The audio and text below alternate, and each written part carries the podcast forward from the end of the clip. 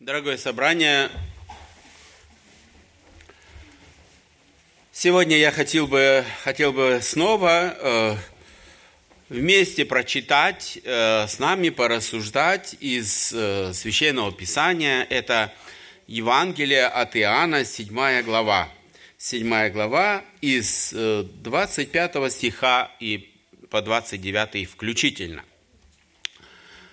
Двумя приложениями хотел бы напомнить, о чем же в прошлый раз мы э, рассуждали. Мы э, рассуждали о том, что религиозные вожди Израиля видели в Иисусе Христе нарушителя субботы, так как Он именно в субботу исцелил больного в Вифезе. Помните, это было в пятой главе, и вот на протяжении вот этого времени мы видим, очень много апостол Иоанн уделяет вот этому разговору, беседам Иисуса Христа с всеми, кто здесь находился. Здесь были различные люди. И Господь увещевает обвинителей справедливо, справедливо разобраться Э, в то, что действие его, его действие не является нарушением четвертой заповеди. Это было в прошлый раз. Сегодня мы читаем с 25 стиха. Это другие люди, наверное, подходили, различные понимания, знания у них были об Иисусе Христе. И вот мы читаем дальше. Тут некоторые из иерусалимлян, иерусалимлян – говорили, не тот ли, э, которого ищет убить? Вот он, говорит явно, и ничего не, и ничего не говорят ему. Не удостоверились ли начальники, что он подлинно Христос? Но мы знаем его, откуда он. Христос же, когда придет, никто не будет знать, откуда он. Тогда Иисус возгласил в храме, уча и говоря, «И знаете меня, и знаете, откуда я, и я пришел Э, не сам от себя, но истинный, пославший меня, которого вы не знаете. Я знаю, я знаю его, потому что я от него, и он послал меня». Именно вот этот э, первый, первый стих, да, некоторые из иерусалимлян говорили, не тот ли, которого ищет убить. Мы уже э, несколько раз встречаем э, вот это выражение, вот эту мысль, Э, о том, чтобы убить Иисуса Христа. Уже начиная с пятой главы, как они увидели, что Он исцелил субботу, мы читаем многократно, все окружающие, особенно начальствующие, искали повода, искали повода убить Иисуса Христа, взять Его под стражу. Действительно, реакция людей, она различна да, на это действие. Одни наверное, думали, здесь же ничего такого нет, да? Это же, это же очень хорошо, что человек получил исцеление, он же, он же не совершал какой-то работы, которая, как сказано в Иерусалиме, он не производил что-то, он не занимался своим огородом или не торговал, он исцелил человека. Реакция была различная. Но э, те, э, кто против него были, они искали, самое главное, они искали повода. Потому что э, в Иисусе Христе они видели большую конкуренцию. Потому что народ тянулся к Нему, они слушали Его, и э, это, это им совершенно не нравилось. Да? Они боялись, что э, придет какое-то новое учение, и то э, учение, которое нам передано от, от наших предков, оно исчезнет она придет в забвение. И вот из этих людей, из тех э, жителей Иерусалима, они, наверное, были осведомлены, наверное, были все-таки слухи э, среди э, поступков, э, среди разговоров все-таки просочились, что Иисуса Христа ищут и убить его. И они удивлены, не тот ли это, да? не тот ли этот человек, которого ищут? Их, они были неудовлетворены, их в сердцах это было удивление, почему такое происходит. Да? Они, наверное, уже многое видели, живя в Иерусалиме, различных казней, различных наказаний, и за малейшее что-то э, кого-то жестоко наказывали, да? подвергались суду. А здесь, здесь они удивлены, как э, его ищет убить, и никто ничего не делает ему. Почему он так свободно, открыто, смело и всенародно э, провозглашает в храме, и никто его еще до сих пор не схватил? Что-то произошло, они удивлены. Почему э, они не, при, не предприняли правители никаких попыток, чтобы запретить ему выступать в храме, говорить о каком-то учении, которое они не принимали? Они строили догадки, предположения. Они думали, может, они э, поговорили, дознались у Иисуса Христа и поняли, что это как раз тот Христос – может, они вообще изменили свое отношение к нему, раз они его не прикасаются? Но мы видим и в дальнейшем ничего э, подобного не произошло. Ничего подобного. Почему? Потому что э, вот это э, сегодня название, название проповеди «Духовная слепота» как раз э, правители духовно ослеплены – Сегодня вот этот текст, который мы прочитали, я озаглавил эту проповедь как «Духовная слепота». И в дальнейшем мы увидим, мы будем рассуждать как раз на эту тему, увидим, почему такие поступки, почему, а, как они говорят, как раз этому было доказательство. Вообще, э, начать я хотел бы, что такое слепота? Слепота – это отсутствие зрения. Наше физическое зрение – это один из сложнейших процессов. Один из сложнейших. Кто-то сказал, я не знаю, сказал, что глаза – это продолжение мозга. Некоторое время назад, я не знаю, может год, может два примерно, наш пастор Матиас вот с этой кафедры, он рассказывал о строении глаза. Да? Он сравнивал, очень многие такие у него были, да, э, очень э, хорошие примеры с фотоаппаратом и со всем, и он проповедовал, как устроен человеческий э, глаз. Я хотел бы напомнить, из чего же состоит наш человеческий глаз? Ну, из трех самых таких, самых важных вещей. Это зрачок, это наша диафрагма, да? Э, это как в фотоаппарате. Наверное, кто-то имел раньше фотоаппарат, он знал, что такое диафрагма. От количества света э, и сужалось. Если много света, значит, э, сужался эта диафрагма, и достаточно было того света. Если было мало, то диафрагма расширялась, и, и количество света поступало для достаточного для фотоснимка, для качественного фотоснимка. Как раз и такую роль исполняет наш зрачок различными мускулами он движет, да, э, мельчайшими мускулами, которые так э, органично, органично работают, красиво и точно работают, а он сужается и расширяется в, время, в нужное время. И э, второй орган, из чего, который состоит у нас глаз, это хрусталик. Он отвечает за четкость изображения. Да? Вот если я сейчас э, смотрю на вас через очки, то я вижу в тумане, потому что это для чтения, да, очки мои. А как раз, э, когда мы так смотрим, наш э, хрусталик, он э, определяет на расстояние на километры или вот на расстояние э, четкости он определяет, мы видим четко, сколько нам нужно, да. Это действительно чудо, да такая работа, такая слаженная работа этих, даже этих двух э, органов. И следующий, да, э, третий, это сетчатка.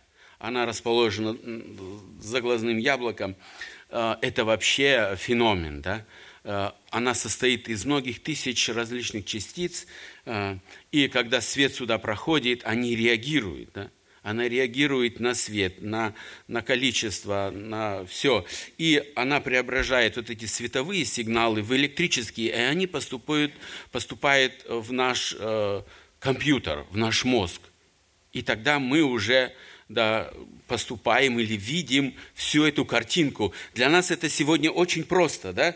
Э, мы смотрим, если плохо видим, одеваем очки, но одно можно сказать, да, что э, вот эта слаженная работа, э, четко отрегулирована, она не имеет ничего общего с эволюционным процессом.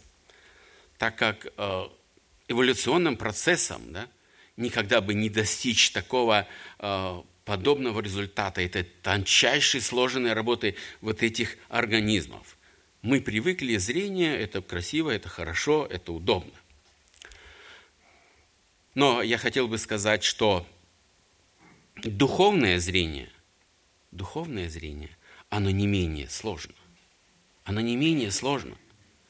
В духовном мире столько есть э, тонкостей, э,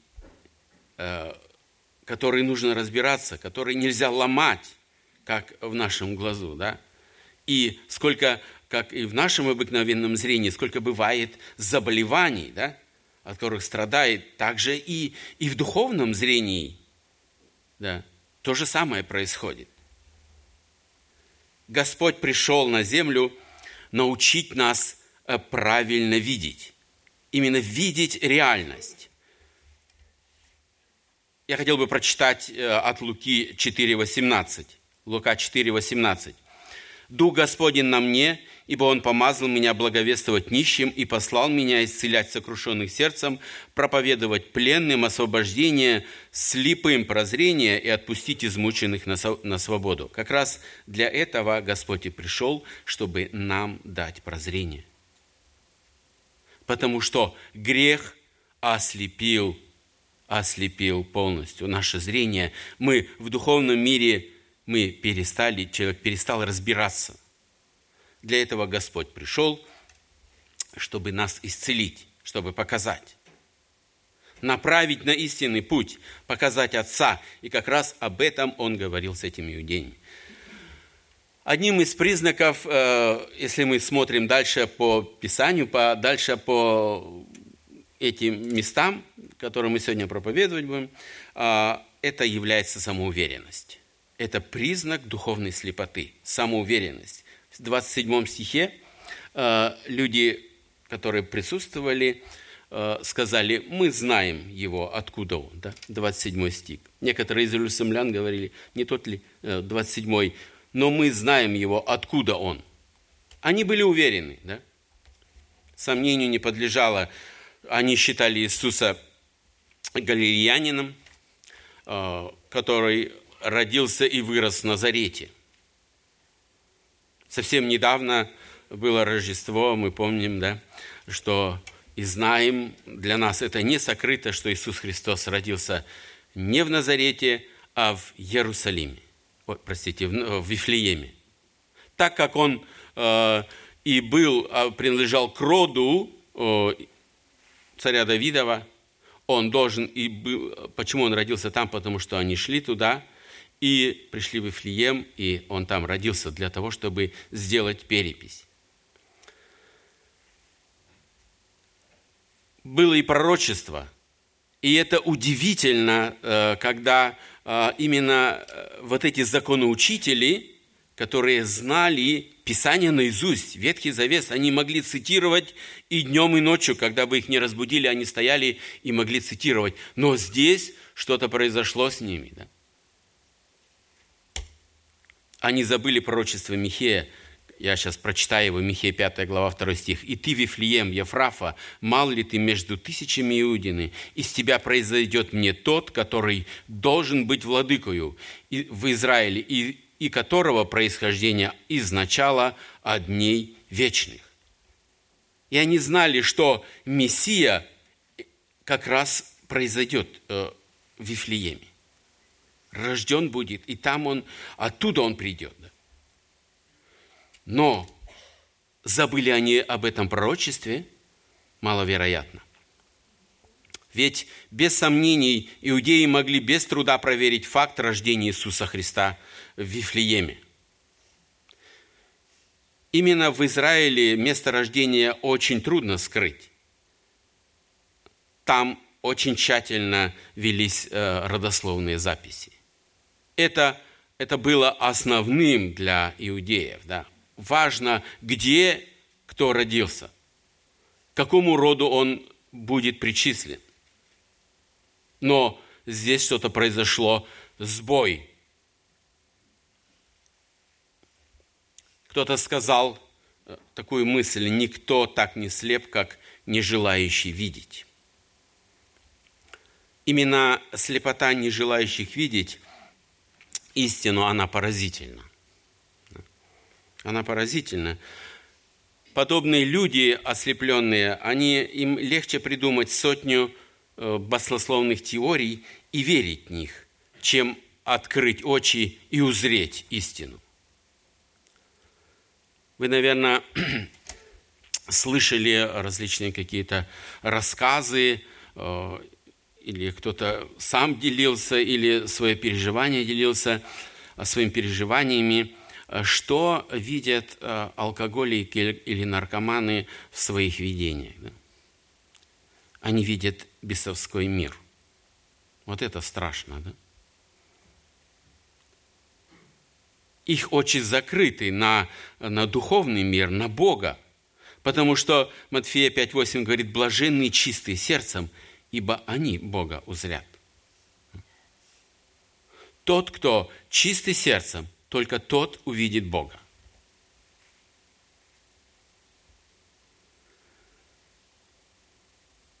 Стих 27, э, вторая половина. Они говорят – Христос же, когда придет, никто не будет знать, откуда Он. Христос же, когда придет, никто не будет знать, откуда Он. Это еще раз подтверждает то, что да, эти люди были подвержены духовной слепоте.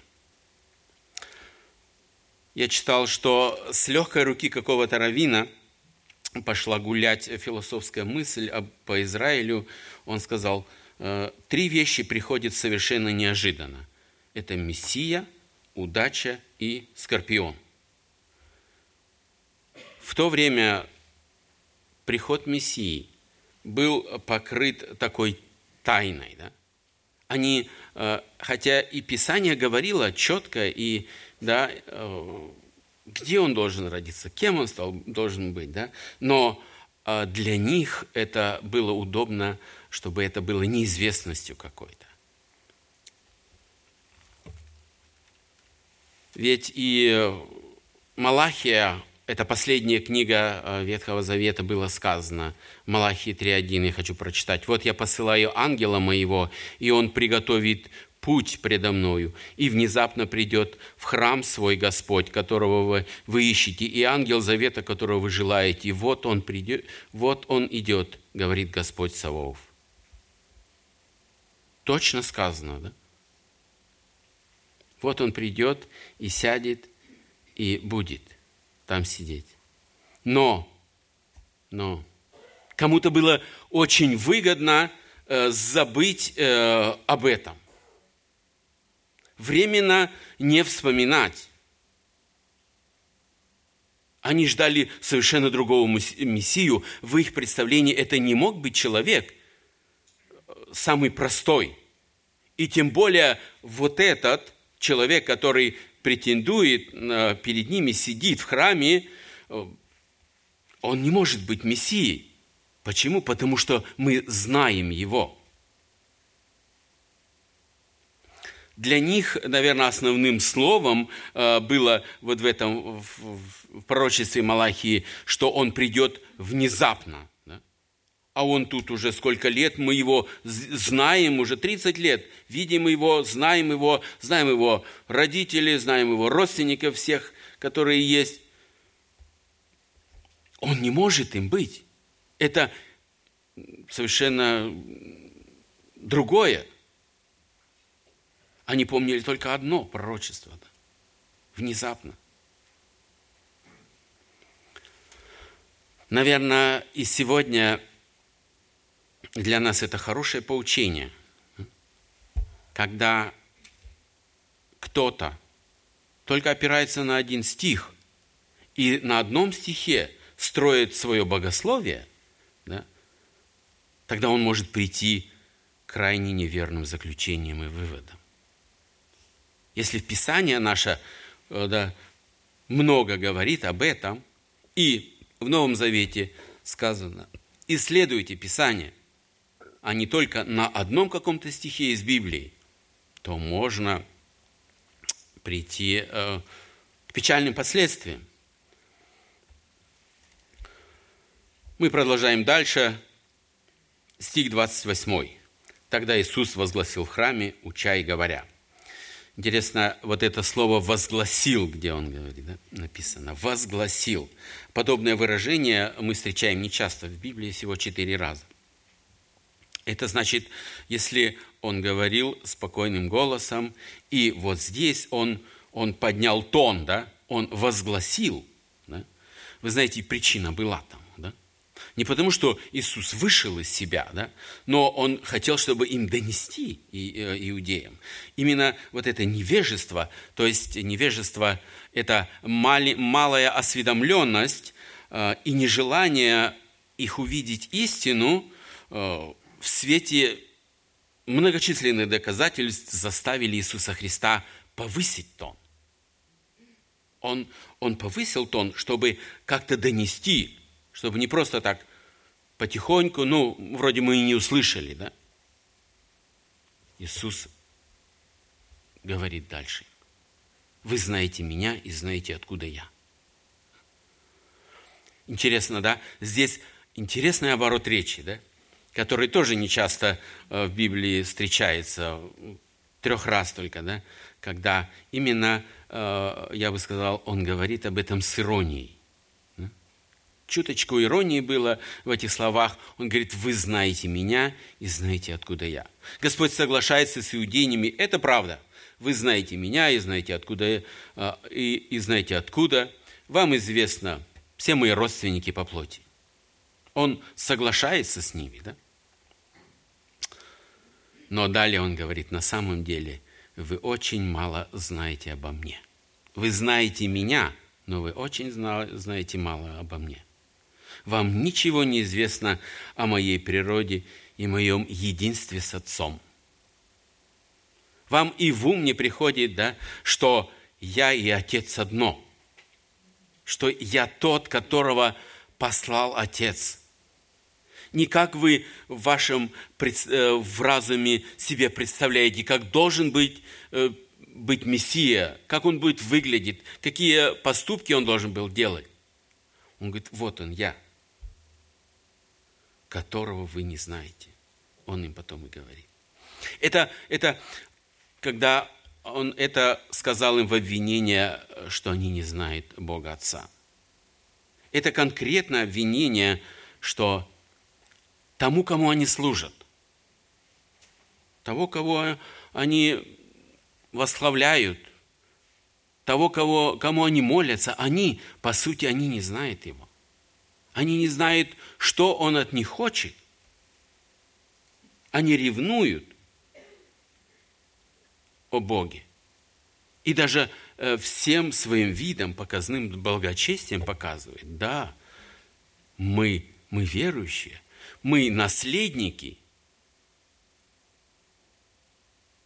учения отцов. И Господь в 29 стихе говорит, я знаю его, потому что я от него, и он послал меня. Такие слова, мы абсолютно уверены, никто другой не осмелился бы заявить такими словами. Я знаю его, потому что я от него, и он послал меня –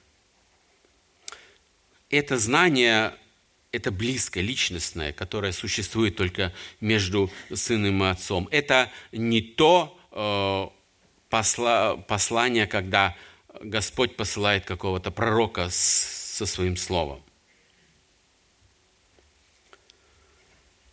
Отец послал Искупителя этому падшему миру. И Сын совершил это искупление. Сын совершил в полноте. Он пришел развернуть, разверзнуть очи это людям, живущим на этой планете, в первую очередь Израилю, которые были помрачены грехом. Люди перестали видеть, люди перестали э, э, различать, где э, добро, а где зло. Все смешалось. Вы знаете, и э, в сегодняшнем мире, в сегодняшнем мире, где мы живем, немного изменилось. Столько же много духовно слепых, которые нуждаются в Иисусе Христе. Ни в чем другом. Ни в каких-то э, философских книгах, размышлениях, наставлениях в Иисусе Христе.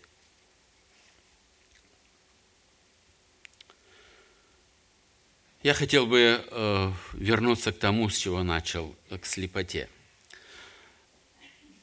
Знаете, э, раньше, если для меня это, в принципе, не было проблемой, я э, слепота как бы так и, и близко не подходила, но пару лет назад э, мой один глаз стал э, резко терять зрение и ну, трудности, потому что там образовалась э, да, капля воды глазу, и он перестал четко видеть, он видел все в искривленном да, изображении.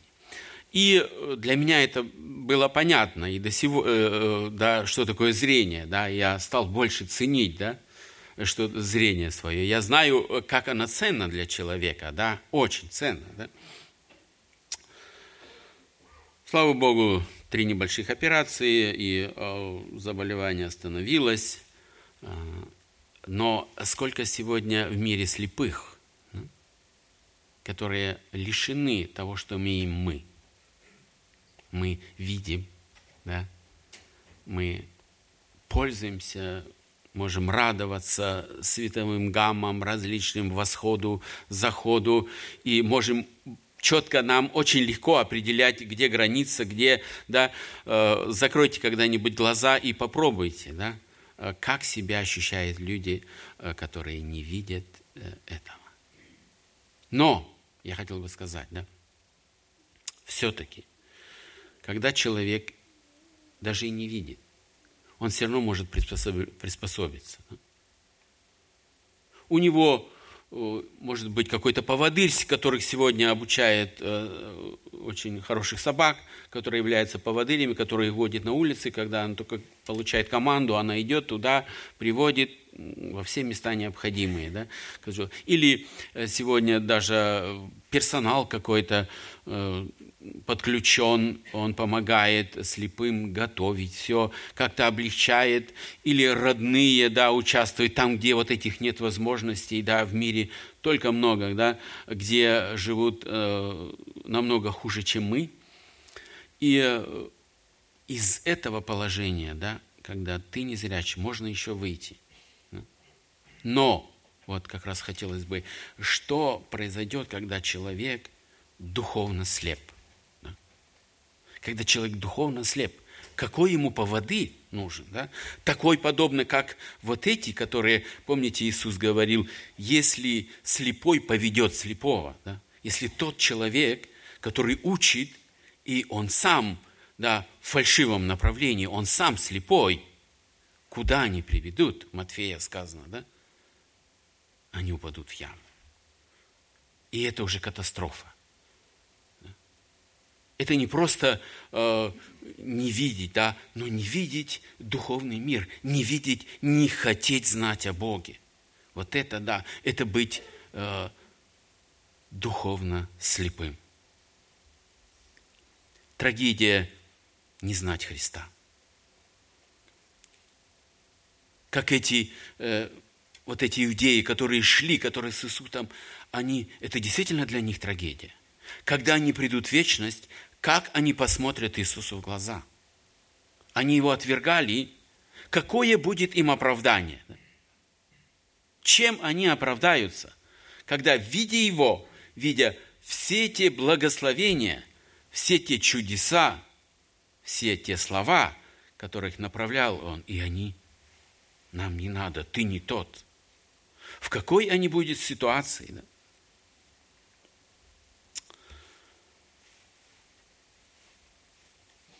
Вчера или на этой неделе, наверное, кто участвовал в этой неделе, помнят хорошо все наши молитвенные нужды. Э, вчера была молитва о гонимых и страждущих братьях и сестрах. Да? Вчера был шестой день молитвы, молились о, о тех, кому трудно. Интересно, вчера вечером мне пришла информация, когда мы здесь молились, я благодарил э, Господа за то, что э, Киргизии и тех среднеазиатских республик, как сегодня информация была, там самая лучшая обстановка. Да? Там не притесняет. Есть э, законы, но которые не действуют, но именно э, вчера пришла информация именно с пятницы на субботу. Э, один дом, молитвенный дом, э, разбили окно, залезли и подожгли. Просто так, да? Кто это мог сделать, да? Духовно зрячий? Конечно же нет, да? Он восстал против Бога. Он не понимает, что он делает, это сто процентов, да. Если бы он, да, был духовно зрячим, он бы это не сделал. Да? Он бы этого не сделал. Он пошел, пошли на этот шаг, я не знаю как, но там все сгорело внутри, в общем-то. Да? Само здание не сгорело, но, но внутри по фотографиям, как показано, все сгорело. Да? Я думаю, как важно действительно вот это для нас духовное зрение. Это, это понимаете, определяет, где мы будем проводить вечность. Это не просто, как вот здесь э, слепому, ну, в общем-то, можно и, и так жить, да? Но быть духовно слепым – это трагедия.